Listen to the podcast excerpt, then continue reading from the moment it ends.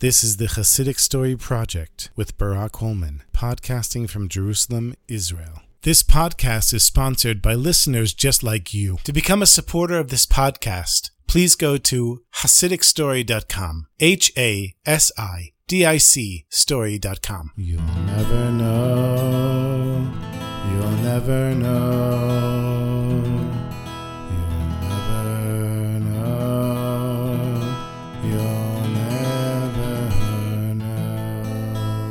Shalom Aleichem, my sweetest friends. Another week of Hasidic stories. But before I start the stories, I want to dedicate this episode to the memory of the soldiers that died defending us here in the land of Israel, to the continued success of the IDF, wherever it is, the returning of the hostages safe and whole, the comforting of the families of those who lost loved ones, and the full recovery of anyone who's sick or injured. There once was a chassid of Rabbi Dov Ber, the second Lubavitcher Rebbe, also known as the Mittler Rebbe, who of course was the son of the Alter Rebbe, Rabbi Shneur Zalman of Liadi. And this chassid rented an inn with a tavern from a local poritz, the landowner, and for several years he was unable to pay his rent. Now, as you know, my sweetest friends, in those days, rent was paid yearly, and as the year progressed, this chassid tried to set aside money, but he could never seem to save enough. When came the end of the year, he couldn't pay the rent. So the poritz would let him delay it for another year and another year, and this went on for a few years until the poritz said he wasn't willing to wait any longer. And so not only was this Jew in danger of losing his source of income and livelihood, but he'd also lose his home and might even get thrown into debtor's prison. And so this chassid, the tavern and inn owner, came to the Mittler Rebbe for a private audience for Yechidis and explained to the Rebbe what was going on. And the Rebbe looked at the innkeeper and he said, What would you like me to do? So he told the Rebbe that he knows that there's a wealthy chassid, a businessman, whose name is Pinchas Aleph, Pinchas A. And this chassid who ran the inn knew that Pinchas A was a personal friend of the poritz, and therefore maybe he could speak with him and try to help, at least keep him in the inn until he could somehow pay off the debt. So the Rebbe said, okay, sure, no problem. He takes a piece of paper and a quill and he writes out the letter. He folds it up, hands it to the chassid. And the chassid is already feeling much more confident. He walks out, and when he gets out to the street, he opens the letter and looks at it, but he realizes that it was addressed to the wrong person. Instead of being addressed to Pinchas A, it was addressed to Pinchas R. The chassid thought, this is very strange. The name Pinchas is not a normal name. And even if there's two Pinchases, how could the Rebbe get confused and address the letter to Pinchas R instead of Pinchas A? The chassid thought the Rebbe must have made a mistake. He knew Pinchas R. Pinchas R was a friend of his, and he was just as poor as the innkeeper. He didn't have any connections, so how would addressing a letter to Pinchas R help him? So he went back to the Rebbe's room, and he sees the Gabbai, the attendant, standing there, and he says, I have to speak with the Rebbe. And the Gabbai says, What for? He said, Well, the Rebbe gave me a letter, but he made a mistake. The Rebbe has to fix the letter. And the Gabbai looks at this chassid and he said, Many people have been waiting to see the Rebbe, and you can't get in without an appointment. So you'll have to wait another month for an appointment. And the chassid said, But you don't understand. This is a matter of life and death for me. I might lose my home. I might get thrown in prison. And I can't wait, not even till tomorrow. It's only going to take a few seconds. He just has to change the name on the letter. And then he shows the letter to the Gabbai and he says, You see, he wrote it to the wrong Pinchas. I know both of them. One's a businessman and one's poor like me. And the letter is addressed to the poor guy instead of the businessman. The Rebbe has to fix the letter. You know, the Rebbe's son, Reb Nachum, was there. And he saw what was going on. So he came over and he told the chassid, my sweetest friend, a Rebbe doesn't make mistakes. And of course, he was talking about his father. And the chassid looked at the Rebbe's son and he figured, okay, the son said the Rebbe doesn't make mistakes. So the Rebbe must not have made a mistake. And so he decided the next day he was going to go to Pinchas R, his poor friend, and present him with the Rebbe's letter and see how the Rebbe never makes mistakes. And when he arrived at Pinchas R's run-down house, Pinchas, of course, was very happy to see his old friend. He said, Come on in, let's have a tea, sit by the fireplace, And Pinchas sees the letter that the innkeeper has. He says, What's that? The innkeeper says, Well, it actually happens to be a letter from the Rebbe for you. And Pinchas R says, Really? Why is the Rebbe writing me letters? And so he opens up the letter. And in the letter it says, Dear Pinchas R, my chassid is sitting there in your room right now. And he asked me to write a letter, and I agreed to write this letter, saying that you please intervene on his behalf with the Poritz, because he hasn't been able to pay his rent for several years. So please go and speak to the Poritz and see what you can do. So Pinchas R, he says to the innkeeper, I think the Rebbe made a mistake. And the innkeeper says, You see, that's what I thought. I went to the Gabbai, I said the Rebbe made a mistake. And the Rebbe's son, Reb Nachum, he came and he said, A Rebbe doesn't make mistakes. So we're both in agreement, right?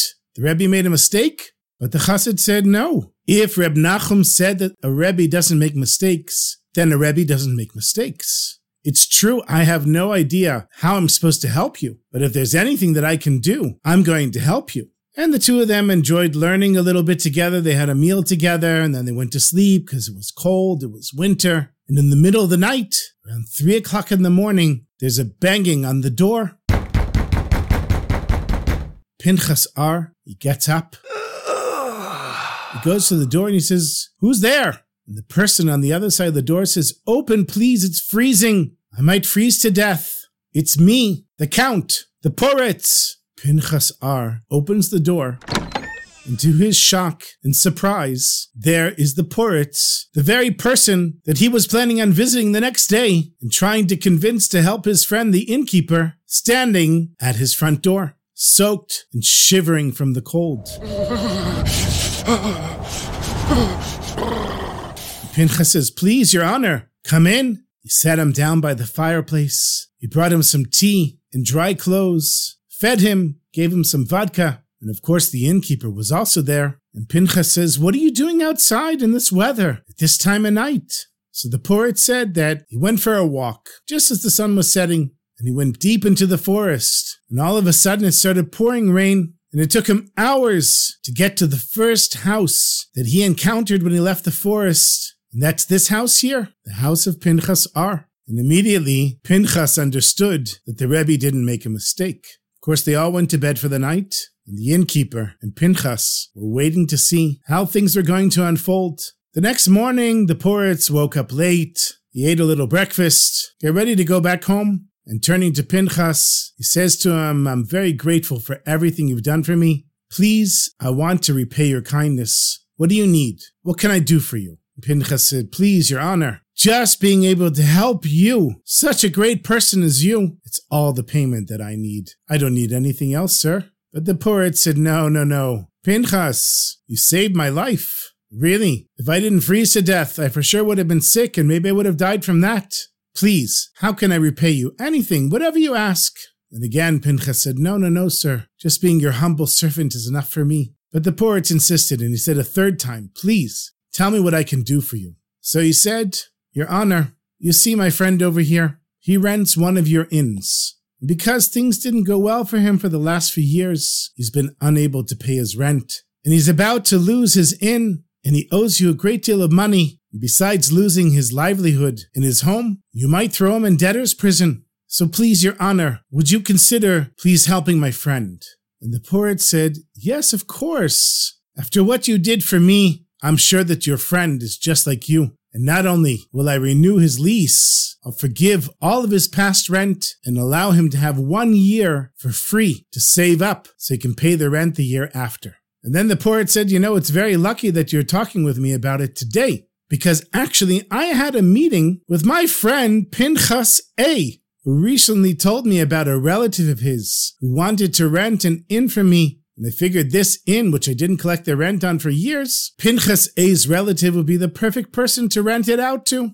And I was planning on taking care of it actually today. I have a meeting with him today. But after you saved my life, that won't be happening. The innkeeper, of course, was there, and the poritz shakes his hand and gives him a little tap on his wrist, and he says, My dear friend, when you are a friend of Pinchas R, and you save the life of a poritz like he did, you have nothing to worry about. You have the lease for as long as you want. I won't give it to anyone else. And now let me tell you, make sure you save up the money to pay the rent two years from now. And of course, eventually the two Hasidim met by the Mittler Rebbe. And when they went to the Rebbe to tell him what happened, the Rebbe looked at the two of them with a big smile on his face, he said, I guess my son is right that a Rebbe doesn't make mistakes. Ah.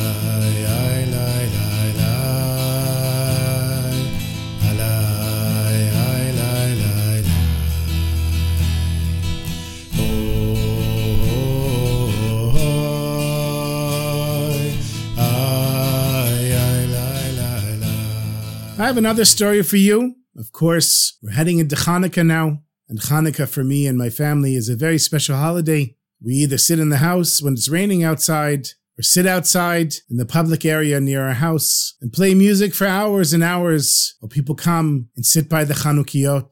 So I have a little story for you about Hanukkah. This story took place about 60 years ago. There was a Jew from Israel that traveled to Australia. And he was in a part of Australia, I guess in one of the cities where there weren't so many Jews, even though he knew there was a Jewish community. And there was really no way to find the shul without asking people, but he didn't speak English. And Shabbos was coming, and he needed a place to stay. He didn't know what to do. Every time he would go over to somebody on the street and say shul, they looked at him like he was crazy. So he came up with an idea. He went to a big fish store on Friday morning, and he figured if he saw somebody buying a very large fish, that person might be Jewish. And it worked. Someone came into the store and asked to buy a very large carp. And this Jew goes over to him and asks him in Hebrew, the person buying the fish is Jewish? And he said, yes. And the guy from Israel asked the Jew buying the carp, do you happen to have a place for me to stay for Shabbos? And this Jew was very happy to have a guest because he said, you know, where we live, there aren't a lot of visitors. I don't get the opportunity to do Hachnasat Orchim, hosting a fellow Jew very often.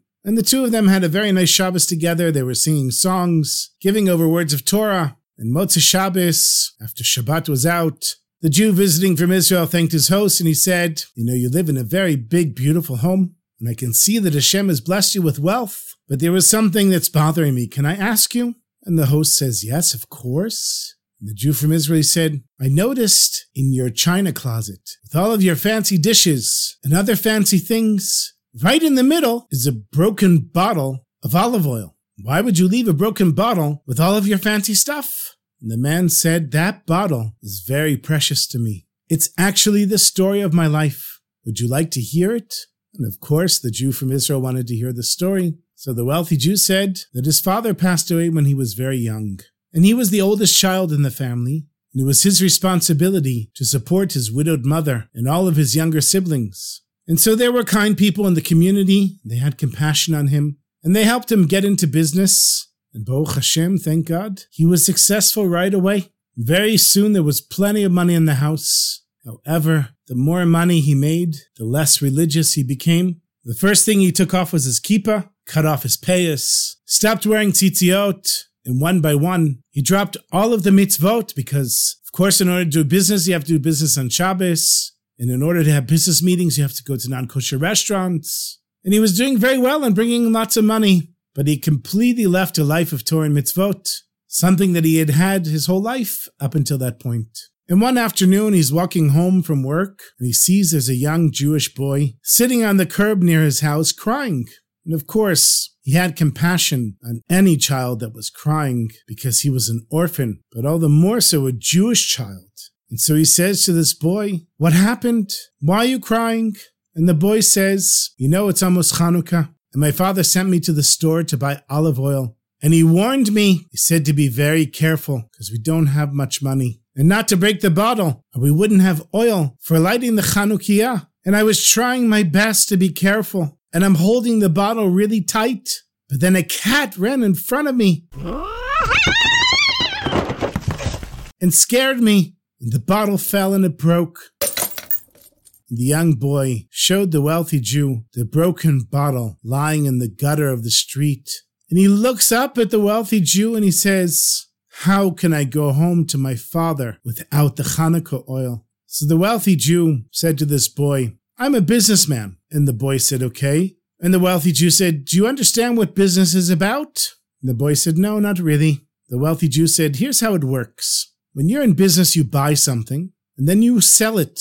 and you want to buy something cheaper than it actually costs. So I want to buy that broken bottle from you, and I want to buy it for the cost of a new bottle of oil. And the boy looks up at the wealthy Jew and he says, But sir, this isn't worth anything anymore now that it's broken. The wealthy Jew says, For me, it's worth so much. He says, Here, go buy two bottles of olive oil, one for me and one for you. And the boy comes back and thanks the man and goes back home. The wealthy Jew had his bottle of olive oil, and then he bends down and picks up the broken bottle that he bought from the boy. He tells the Jew from Israel, I hadn't lit Hanukkah candles in many years, but that year I did, because when that child said to me, How can I go home to my father without the Hanukkah oil? I remembered my father lighting the Chanukiah every year, and I thought to myself, one day I'm going to go home to my father in heaven, and how can I meet my father in heaven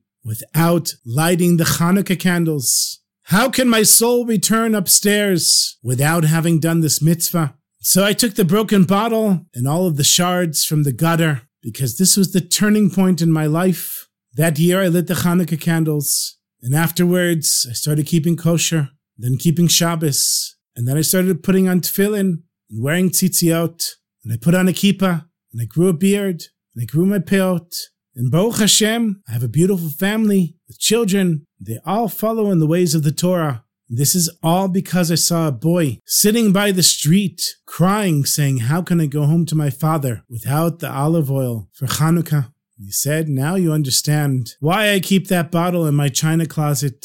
The truth is, that broken bottle is worth more to me than all the wealth in the world. Ah.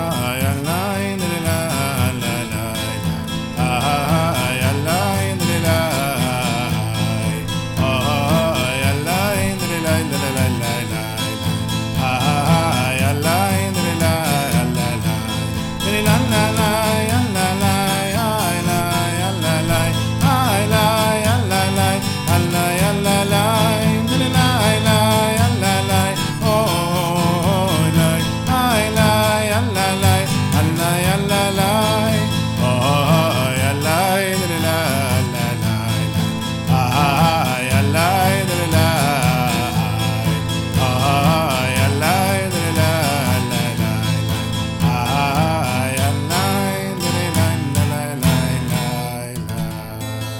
Thank you so much for listening, my sweetest friends. As always, I want to bless everybody with a beautiful Chanukah. May it be filled with light and health and wealth and wisdom and joy, good family time, spiritual revelations, being enveloped in Hashem's sweet, warm embrace. And thank you to all the people that support this podcast.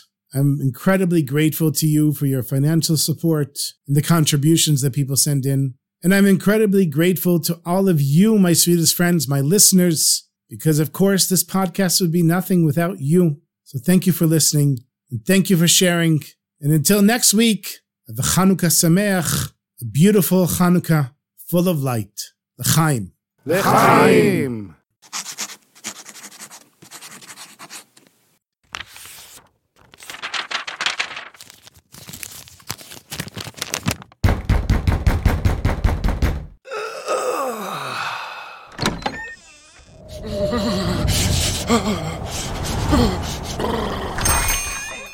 If you're still here, my sweetest friends, I want to share some stories with you from previous Chanukas. Here they are. Avremel Greenbaum survived World War II, but he lost his entire family. And as hard as it was, he came to America and tried to find a place that was as far away from Judaism as he possibly could. And so he ended up in a small town in Alabama. And just by chance, he married one of the only Jewish women around. Not that he did it intentionally, he just ended up falling in love with this woman. And they had two children. His oldest son, whose name is Jeffrey, when he turned 13, so Avremel Greenbaum was no longer Avremel Greenbaum. Now he was Aaron Green. And he knew that it was a tradition amongst American Jews to give a very big gift for a bar mitzvah. And seeing as that he wasn't really connected to his religion anymore, but he still was a Jew, decided he was going to buy Jeffrey something really, really big.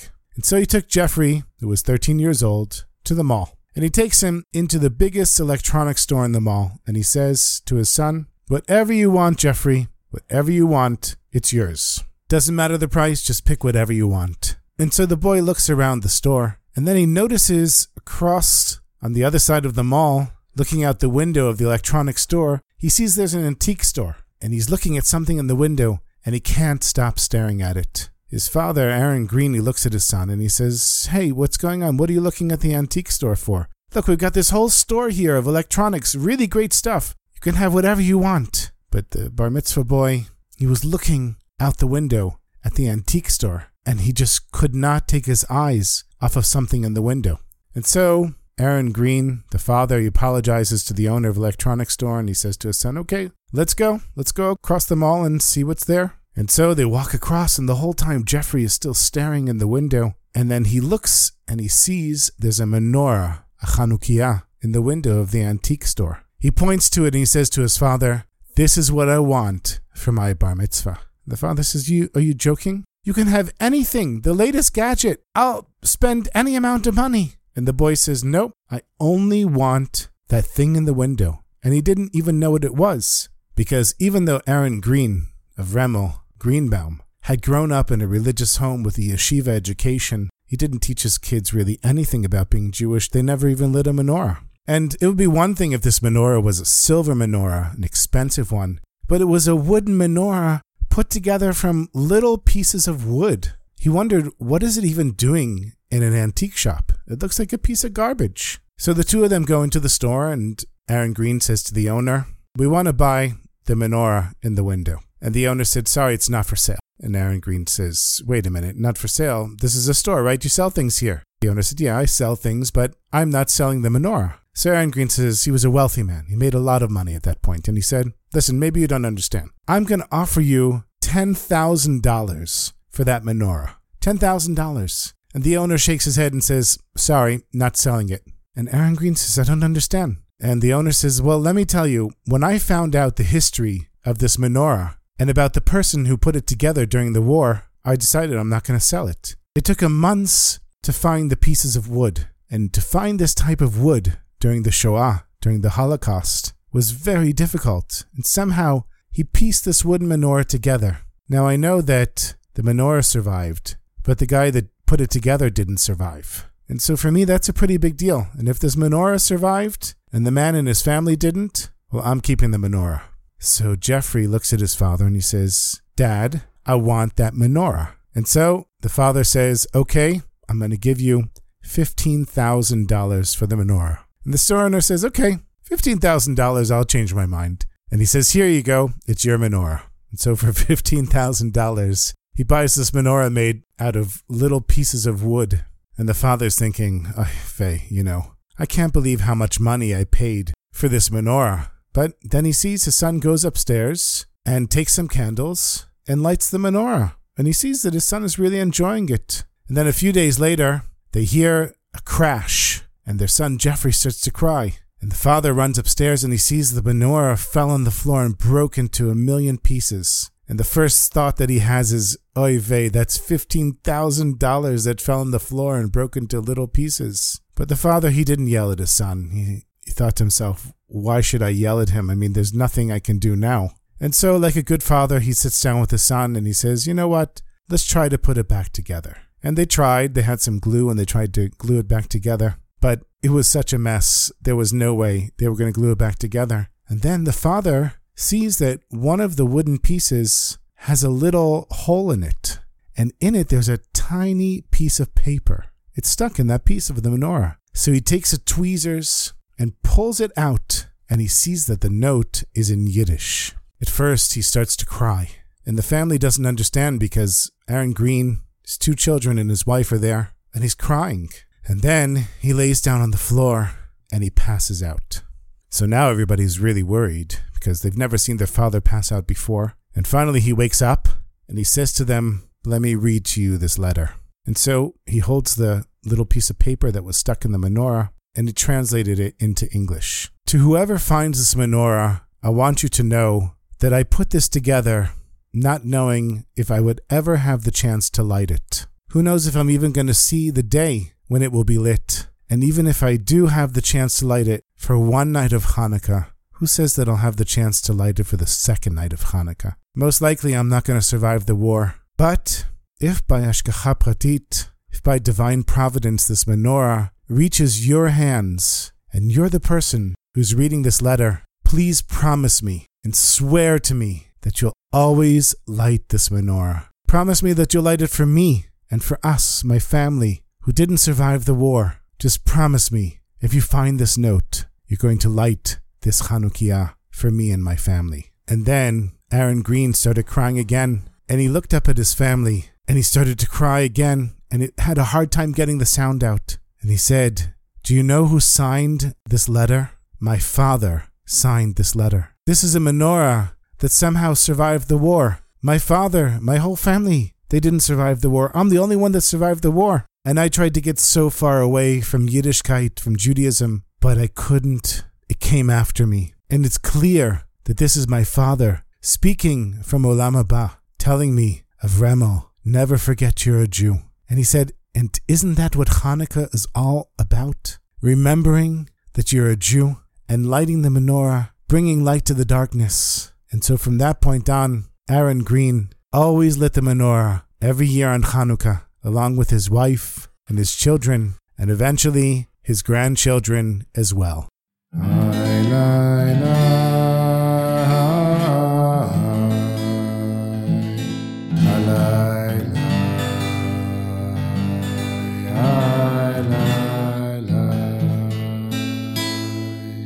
There was a group of Sadegor Hasidim. They'd lived quite far from their Rebbe, and unfortunately, it cost quite a bit of money to make the trip across the Austrian border to the town of Sadegora to visit their Rebbe, Rabbi Avraham Yaakov. And so, since nobody could really afford the trip, the community had an idea that everyone would donate a small amount of money, and then several times a year, for Chagim, and when there were special events with the Rebbe, the money in the general pot would be used to send one of the Hasidim to represent the whole community there. And so when the time came, there was a lottery, and the winner of the lottery would get an all expenses paid trip to the Rebbe, representing the entire community. And when the Chassid arrived in Sadegora, the Rebbe understood that this wasn't just a personal visit, but this was somebody representing the entire community. And so the tzaddik would invite this person into his house and listen very intently to all the details of everything that was going on in the community and he would ask questions as well. He would say, And what's with this family? And what's with this Bacher?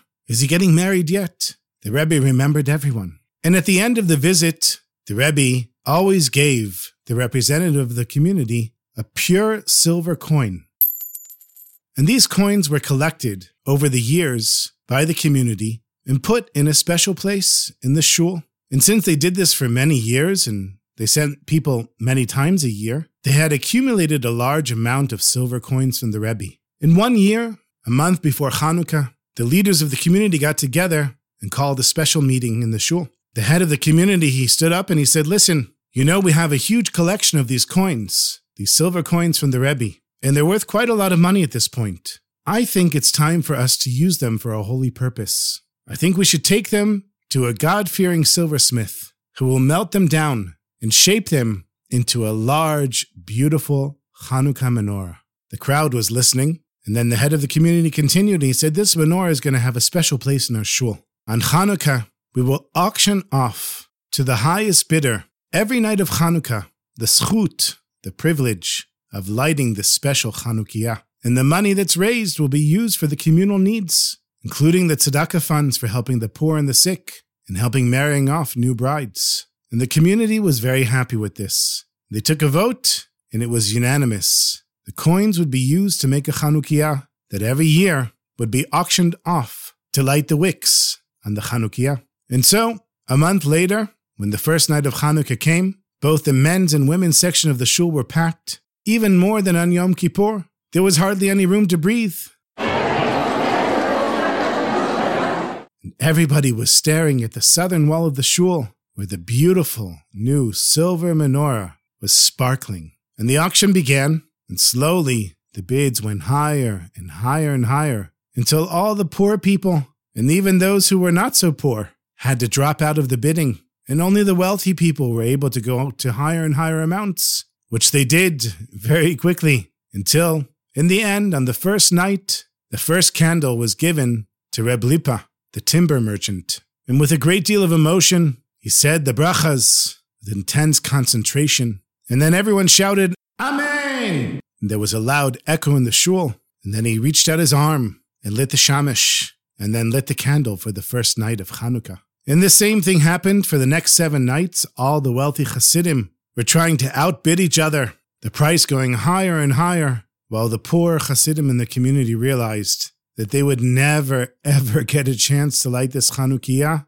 But at least they were there to see it, and at least they could answer Amen. And for the most part, they accepted their fate. But there was one person who couldn't accept this. It was Reb Baruch the tinsmith. He was such a dedicated chassid to the Rebbe and so bound with love that it pained him so deeply that he didn't have the chance to personally light the Chanukiah made with the Rebbe's silver coins. Not once, and possibly not ever. And that year, all of Hanukkah passed, and even though Reb Baruch would bid in the beginning, there was no way that he could reach the sums of money that were being bid by the wealthy Jews. And it was a difficult winter, dreary and dark, but not for Baruch, because Baruch made up his mind.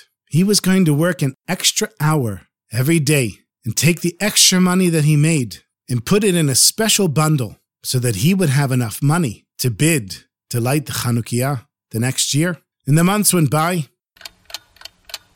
The month of Tishrei with Rosh Hashanah and Sukkot and all the holidays came. And even though it cost quite a lot of money to celebrate Tishrei, somehow Baruch held on to most of the money. And he was waiting, waiting, waiting, constantly adding one coin after another, waiting for Hanukkah to come. And then, just one month before Hanukkah, Baruch's wife became ill. And he went to all of the doctors, but nobody could help her. And so Baruch didn't have any choice except to take her to the big professor in the big city, who unfortunately cost a lot of money. And the only extra money that Baruch had was the money that he'd been saving up to light the Chanukiah. Thank God the treatment worked and his wife had a full recovery. But Hanukkah came and Baruch was broke, just like the year before. And once again the bidding began, and Baruch was so frustrated. He'd been so close to being able to bid for the Chanukiah. He worked so hard all year, saving the extra money. And he watches the first night goes by, and the second night, and the third night, and the fourth night. And Baruch is watching the Chanukiah being lit by another person and another wealthy Jew. And he's eating his heart out and he's saying, I don't understand Hashem. I worked so hard for this. And then the fifth night comes, and the sixth and the seventh. And when the time came for the eighth night of Hanukkah, the bidding began, and Reb Baruch knew he had no chance. So he pushed his way to the front of the shul, and he jumped onto the bima, and he says, Listen, my sweetest friends, listen, listen, stop the bidding, you need to listen to me. And everyone quieted down. Said, This is the second year that I, simple chassid and tinsmith, have been consumed with the desire to light the Rebbe's Chanukiah. For a whole year, I worked extra time, putting aside money so that I would be able to bid with the wealthy chassidim here, coin by coin, hour by hour. I did everything so that I would have the schut, the merit to light the Chanukiah this year. And then my wife got sick, and all of the money went to help her. And let me tell you, my sweetest friends, I can't take it anymore. I need to light the Chanukiah this year. So I have an idea. My little rundown house is worth 300 crowns. I'm going to give my house to the shul, and I'll continue to live in it, but every month I'll pay rent to the community until I've paid off the house. Please accept my offer and let me please light the Chanukiah this year. The community was so impressed by the sincerity and the innocence and the purity of Baruch's plea that everyone said together, Mazel Tov Baruch. The community accepts. Please light the Chanukiah. And Baruch was shaking when he took the siddur to say the brachas, and he said them with such kavana, in such deep intention, that there wasn't a dry eye in the shul. Everybody understood that this was not a wealthy Jew lighting a Chanukiah. This was a chassid who was so connected to his Rebbe. He was willing to do anything just to have that connection with this special Chanukiah. And even though the years after that, Reb Baruch couldn't afford to light the Chanukiah again because he never had the money, especially when he was paying off his house for so many years. But the community said, We never saw a lighting of the Chanukiah like when Reb Baruch lit it the second year on that special Hanukkah night. Everybody knows that during World War II, during the Holocaust, the last group of Jews to end up suffering in the concentration camps were the Jews of Hungary. And amongst those Jews that were rounded up and brought to the concentration camp of Bergen-Belsen was a Chassid and Torah scholar by the name of Shmuel Shmelki Schnitzler. One of the things that stood out about Reb Shmelki was that he was very tall and had warm and penetrating eyes. And even though everyone around him was depressed, and how could you not be, being in such a place like Bergen-Belsen, being a Chassid, and having complete emuna in the Kadosh Baruch Hu, Reb Shmelki was able to maintain a mood of being sincerely happy, even in a place like Bergen-Belsen. And he would go around and encourage his fellow Jews not to give up.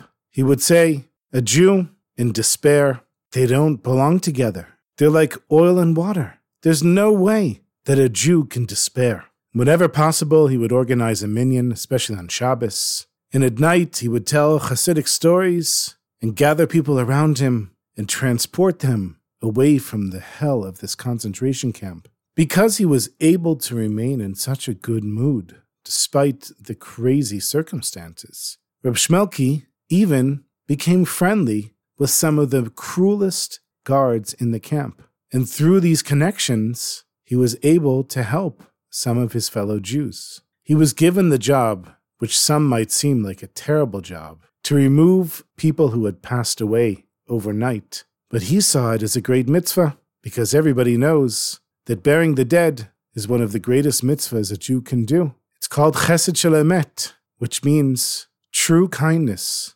because once a person has passed away, they can't pay you back for doing them the favor of burying them. And so, despite the circumstances, Reb was honored to have the job of taking care of the bodies of Jews who had passed away in the camp. And one day he was called for an emergency pickup of somebody who had died, and he was running through the camp, and his foot sank into a hole in the ground. Now, the whole time, Reb was thinking to himself, Hanukkah is coming, and how can I possibly have Hanukkah without lighting a Chanukiah? But here in a place like a concentration camp, not only is there nothing that could be flammable because people would use it to try to escape or harm the Nazis, but finding something like that. No one could even imagine such a thing.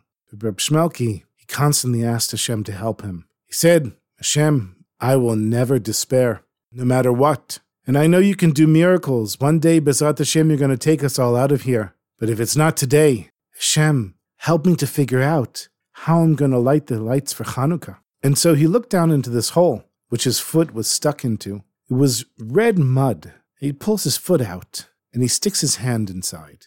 It was clear that this isn't a normal hole. Somebody had dug this hole and covered it up for a reason. And when he puts his hand deeper in, he feels there's something solid in the mud.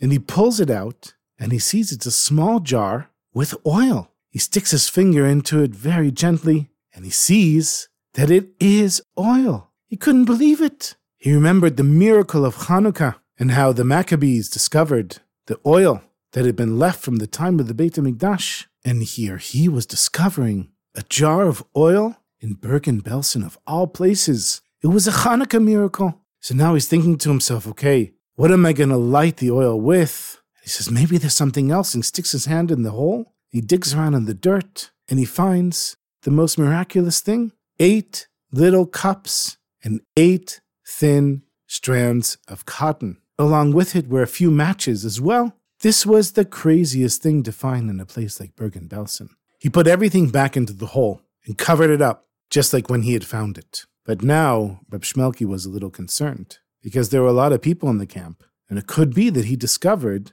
the Chanukiah of someone else. So as he was working his rounds around the camp, started asking people. Maybe somebody had hid some oil in a hiding place, and people looked at him like he was out of his mind. Oil in a place like this? Are you joking? But now it was the night of Hanukkah, and Reb Shmelki went in the dark of the night to the hole. he dug out the oil, the glass cups, the matches, and the wicks. And he came back and he told everyone in his barracks Hashem has done a Hanukkah miracle for us, and we're going to light right now. But then somebody said, But what if the Nazis come? They'll kill us all. And Reb Shmelki said, Don't you understand, my friends?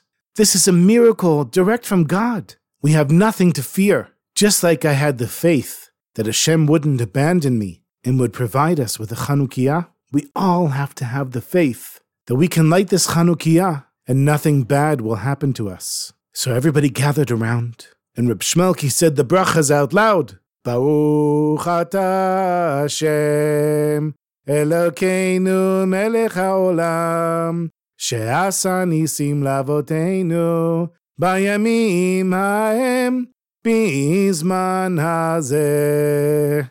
Out loud. Where did he find the chutzpah to do this? But nothing happened. No one showed up at the barracks. He lit the first light of Hanukkah, and everyone stood around crying, watching the little flame flicker, burning the oil. It only lasted for a few minutes because there wasn't a lot of oil and the wicks were very small, but everyone felt like there might be some light in all this darkness. And the next night, everyone got together again, and Reb Shmelki said, We have nothing to fear. He said the brachas out loud again and lit two lights. And every night he lit the Chanukiah, and for all eight nights, no one came and disturbed them. They were able to sit there and watch the light burn bright against the darkness of the concentration camp. A few months later, the war ended in April 1945, and Reb Shmelki survived the war. He moved back to Hungary, where he served as a rabbi for other survivors and became known as the Tachaberav. Several years later, he made a trip to the United States. And when he was there, he went to meet the Satmar Rebbe, Rabbi Yoel Teitelbaum, who was living in Brooklyn. Now, one of the reasons the Reb Shmelki went to visit the Satmar Rebbe is because the Satmar Rebbe, who was also from Hungary, had also been in Bergen-Belsen. But in the winter of 1944, there was a miraculous escape where many Jews were able to get out of Bergen-Belsen, and one of the Jews that escaped was the Satmar Rebbe. So Reb Shmelki understood that meeting the Satmar Rebbe was not just meeting a great Rebbe, but also meeting somebody who had been in the same place as him. And they had a little conversation, and then the Rebbe said to Reb Shmelki, I heard that you had the great schus, the great honor of lighting the Hanukkah candles in Bergen-Belsen. And Reb Shmelki was really taken aback. He said, How does the Rebbe know this? And the Rebbe said, Ah, the Rebbe knows many things, and gave Reb Shmelki a smile A few minutes later, the Rebbe bent over and whispered into Reb Shmelki's ear. He said, Reb Shmelki, I'm the one who hid the oil. The cups and those wicks and the oil that you found by the fence, I hid them there. Before I found out about the rescue plan, I asked somebody to help me get together some oil cups and wicks, and I buried them in the field. One of the things that I regretted when I left the camp was I didn't know if anyone would ever find them. And then the Rebbe said to Reb Shmelki, but after I left, I realized that Hashem would make sure that the right person would find the oil and the wicks in the glass and use it to bring light to our fellow prisoners. So, Reb Shmelki, it's my greatest honor to be in your presence and know that you're the one who Hashem chose to light my Chanukiah.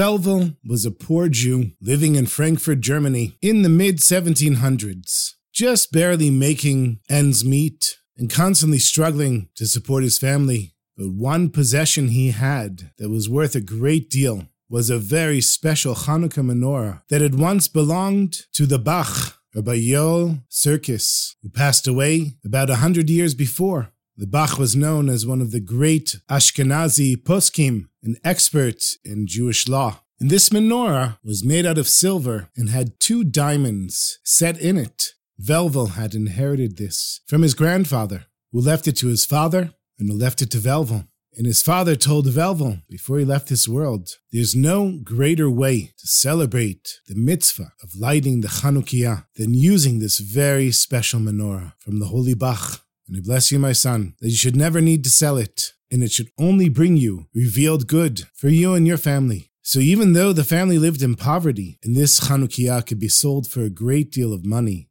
Velvel would never sell the menorah. And one of his sons became a little resentful. He said to his father, I don't understand. So go buy yourself another menorah. Buy a beautiful one. People are willing to spend a lot of money for this menorah, and we need the money. But Velvel refused to sell. But then one day, he was presented with a business opportunity to buy and then resell a large piece of property from a wealthy man who had to leave the country. And Velvel gave it some thought and realized this was really a great business opportunity. So, not having the money, he took the menorah to one of the Jews in the community, a wealthy Jew, and he borrowed the money to buy the property. The deal was done. The wealthy man fled the country. Velvel had his large piece of property. And as he's making his rounds to find out who would buy the property so he could sell it, make his money back, and make a profit, a lawyer comes to Velvel and says, This property is not yours. And Velvel says, What are you talking about? I bought it fair and square. I have the documents to prove it. He said, Did you have those documents written up by a lawyer?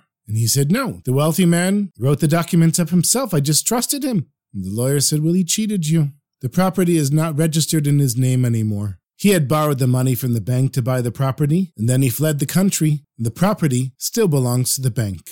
And so Velvel lost all of his money. And not just that, he lost his Chanukiah because he had no way of buying it back. And Velvel was a little devastated by all this the loss of the money, and all the more so the loss of the Chanukiah, especially after his father told him there was no greater way to celebrate the holiday of Hanukkah than by lighting the menorah of the holy Bach. But then Velvel's son, the one who had criticized him for not being willing to sell the menorah in order to support the family, he'd now had enough. He said to his father, Religious people like you are so selfish. All you care about is yourself and your possessions. And here, I'll prove it to you. The menorah of the Bach meant more to you than your own family, because why else would you leave your family in poverty than sell the menorah? And here, you sold it, and you lost all your money. I want nothing to do with you and your religion and God. And so his son left the house. And when Velvel tried to find out what happened to his son, he discovered there was a group of boys that he'd been hanging out with.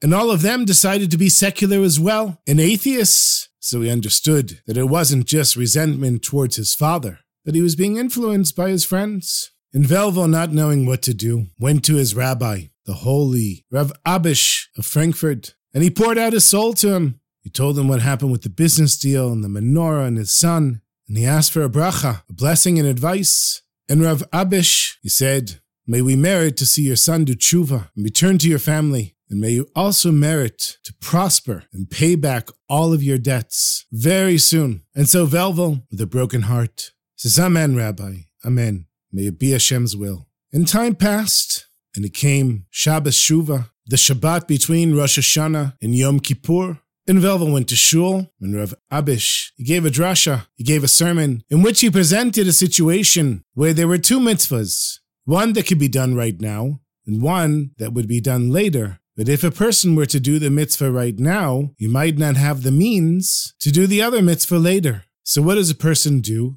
The rabbi said, you do the mitzvah that's in front of you right now. And you do it with whatever money you have, whatever means you have, without worrying about the next mitzvah. Even though you might think that you can't fulfill it if you do the first mitzvah. And he brought the opinion of the Radvaz, who said that if you do the first mitzvah, it will give you the merit, the schut, to do the second one. And so do the first one with total faith, with complete joy, and allow Hashem to figure out how the second mitzvah will be fulfilled. And shortly after Sukkot, a relative of Velvel was trying to get together money to buy some grain that could be bought cheaply and resold at a considerable profit.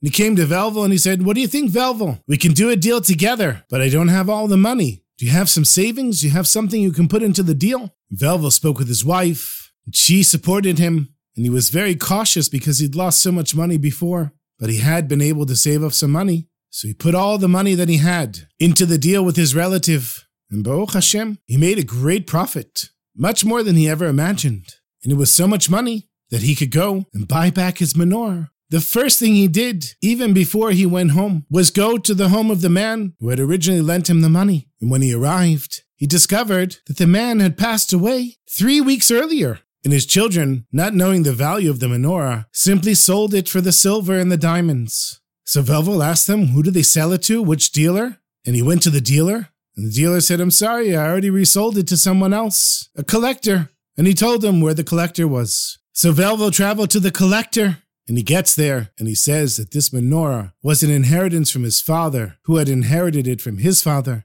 And yes, it has some intrinsic value, the materials, but really, it has much more sentimental and spiritual value to me and my family. And I'd like to please buy it from you. But the dealer wasn't impressed by this story. He just saw an opportunity to make money. And he quoted a crazy price. It was much more money than Velvel had borrowed, but he didn't have any choice. He gave over all the money to the merchant and bought the Bach's menorah back. And on his way home, as he's getting closer to Frankfurt, Velvel sees in the distance a young man walking on the road. He looks thin, not very clean, and when he gets closer, he realizes it's his son who had run away six months before. And Velvel shouts out, My son! Son looks up and sees his father on a wagon with a horse. He says, Please get on the wagon. Come and join me. And so the son agreed to get on the wagon on the condition that his father wouldn't discuss religion or God with him. And so Velvel said, Sure, I won't talk about God. He said, But look, I have the menorah of the Bach.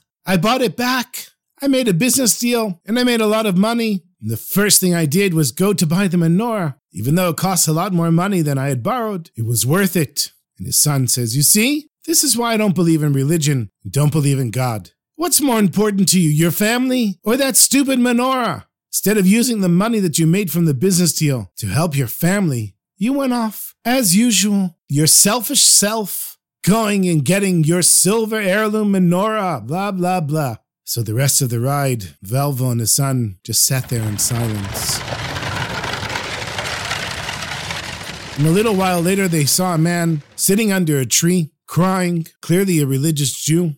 Velvel stops the wagon. He says to the man, What's going on here? And the man says, My daughter is engaged to be married, but another shidduch has just been proposed to the father of the groom. And because I don't have a large sum of money to pay for the wedding and to pay for the dowry, the father of the groom wants to marry his son off to this other woman instead of my daughter. And I know my daughter will be devastated. She really loves this boy, and she really wants to marry him. But what am I supposed to do? I don't have the money. So Velvel is quiet for a minute, looks at this man under the tree. He looks at the menorah. He's looking back and forth between the man under the tree and the menorah. And then he remembers the words that his rabbi spoke on Shabbos Shuvah. It's more important to do the mitzvah that's in front of you than the mitzvah that will come in the future. And right in front of him was the mitzvah of tzedakah and hachnasat kala, of giving charity to your fellow Jews and helping with the expenses of a wedding. And these are more important than lighting the Chanukiah of the Bach. And so Velvel said to the man, Would you mind coming with us for a little ride in my wagon? I think I can help you. So the man says, Sure, where are we going? And they start riding, and they go for a long time, many hours, until they get back to the collector dealer that had the menorah of the Bach. And he sees Velvel coming back with the menorah, and he says, What's wrong? And Velvel says, Nothing's wrong. It's just that I have to return it to you. I'm really sorry. I need my money back. And the merchant, seeing another opportunity to make money, he said, Yeah, sure, no problem. There's a policy here. All returns get bought back at 50%. Velvel says, It's not fair. He says, No problem. You keep your menorah, go sell it someplace else. You want your money back from me? You get half as much. Once again, Velvel looks at the menorah, looks at the guy that was sitting under the tree that's now in his wagon. He says, Okay, here you go. He hands over the menorah and gets back half of the money that he had. And most of that money he gives to the man, drives him back to Frankfurt, and says, Mazel Tov, may your daughter have a beautiful Jewish home, Shalom Bayit, Parnasa, and only revealed good for you and your whole family. And this Jew, he said, You know, Velvel, I don't know how to thank you. For a thousand lifetimes, I could never thank you enough for what you did for me. In the merit of doing this mitzvah, may you be blessed back so many times you can't even count them. Velvel said amen. He had a little bit of money left over, not very much after all of this. And he says to his son, You see, my son, this is how things work in life. Sometimes you think that things are going to work one way, but they don't. And a person that has emuna, person that has faith in Hashem, knows that everything that Hashem does is ultimately for the person's good, and I know that. And so I'm going to choose to be happy, even though I lost a great deal of money. And once again, I've also lost the menorah of the holy Bach. And Velvel looks over at his son, who has tears in his eyes. He said, My son, don't worry. Uh, Hashem can send me the money again. I'm not worried about the money. The son said, No, my father, you don't understand. I know how hard you worked to make the money that you invested, and I know how much that menorah means to you. And I know that you've been going around from person to person just trying to get the menorah back. And then once you get it, you sell it for a fraction of the price in order to help a complete stranger to marry off his daughter. I realized that I was wrong, Father. You're not selfish. You're willing to love others, a stranger, even more than yourself. Tati, as far as I'm concerned, you're as righteous as they come. And he said to his father, Please accept my forgiveness. I want to come back home. And Velvel was so surprised, he almost fainted in his wagon. And when he got back home, Velvel's son went to his friends. He said, Let me tell you what happened with my father. And through this story, all of those boys themselves did tshuva and came back to a life of Torah and mitzvot. And Velvel went on with his life, doing work wherever he could find, barely getting by, always dreaming of one day maybe buying back the menorah, if he could even find it. And one day he hears about a wealthy Jew from a distant town who's trying to set up his daughter with some nice young boy. And the problem was that his daughter had been in an accident when she was young, and she couldn't walk in one of her legs. And as a result, no one wanted to marry her. So this wealthy Jew, he offered a great amount of money to whoever could make the shidduch for his daughter. And Velvel just happened to know a guy who he thought was really good for this woman, and he set the two of them up. And a couple of weeks later, they decided they were going to get married. And the wealthy Jew was so overjoyed, he came to Frankfurt to give a gift to Velvel, as he promised. The gift was put in a box, and when Velvel opened the box, there was a light shining out of the box.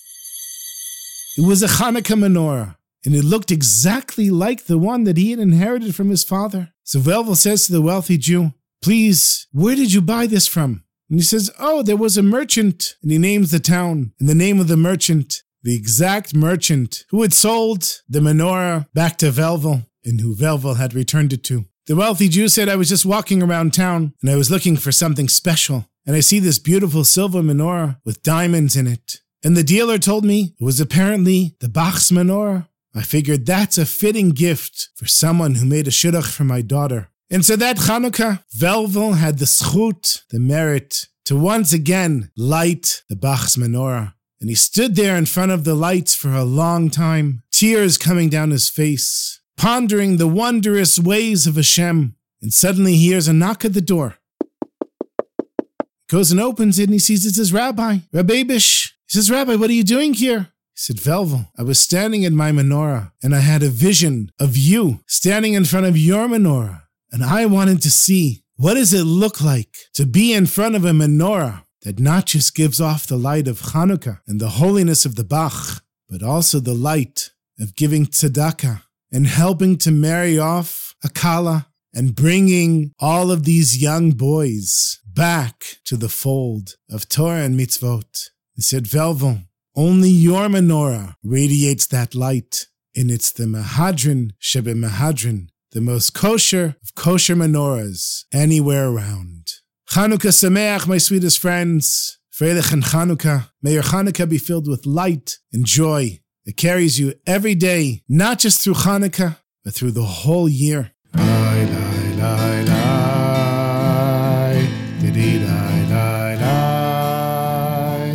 di di di di di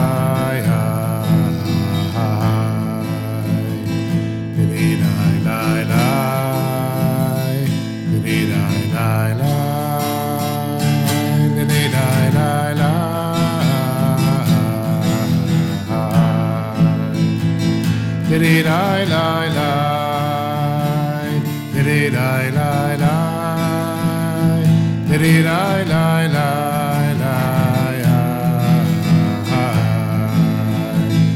Did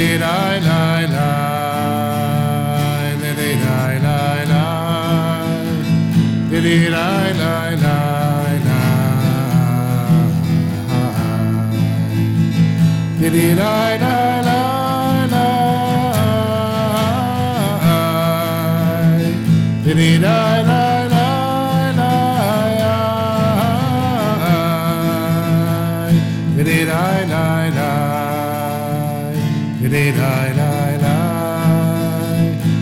Die, die, die, die.